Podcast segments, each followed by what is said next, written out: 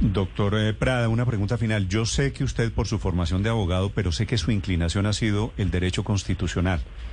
Y quiero preguntarle si usted como constitucionalista, como abogado y litigante que ha sido, ¿usted cree que Petro tiene la intención, puede llegar, en caso de que sea elegido presidente, podría cambiar la constitución?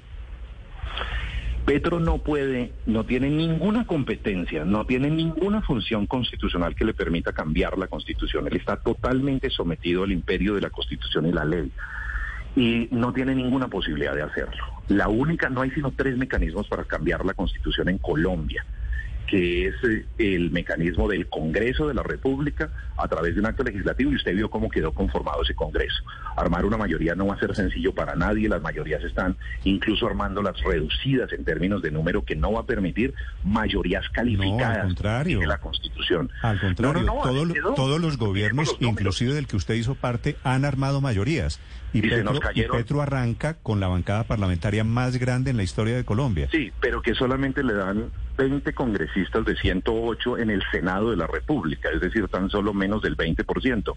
Tiene una gran influencia, pero no tiene una mayoría aplastante que le permita tener mayorías calificadas como lo exige la Constitución Política. Pero le digo, en el gobierno que usted menciona, en el que yo pertenecí, claro que teníamos la unidad nacional con el partido de la U, con Cambio Radical, el Partido Liberal y el Partido Conservador, una mayoría aplastante y perdíamos, perdíamos reformas constitucionales. Usted recuerda la última de las curules de paz que nos tocó casi que litigar en los tribunales para poder ganarla ya después del gobierno porque no fuimos capaces de lograr el voto adicional que le diera tranquilidad. Finalmente lo ganamos en los tribunales, pero incluso con un gobierno con tanto apoyo, reformar la constitución es casi imposible. Pero es usted, una cosa usted digo, difícil. con su formación de constitucionalista, ahora que está montado en el barco del pacto histórico, ¿usted cree, no ve en Petro en ningún riesgo constitucional?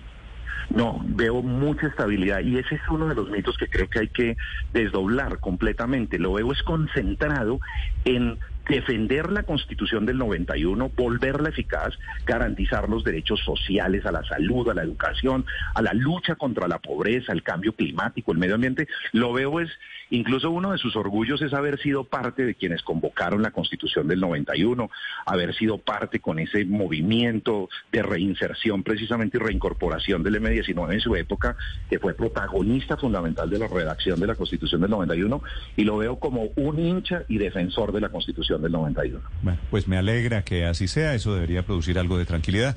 Gracias, doctor Prada, muy amable. A usted, Néstor, muchas gracias. Gracias, Un saludo.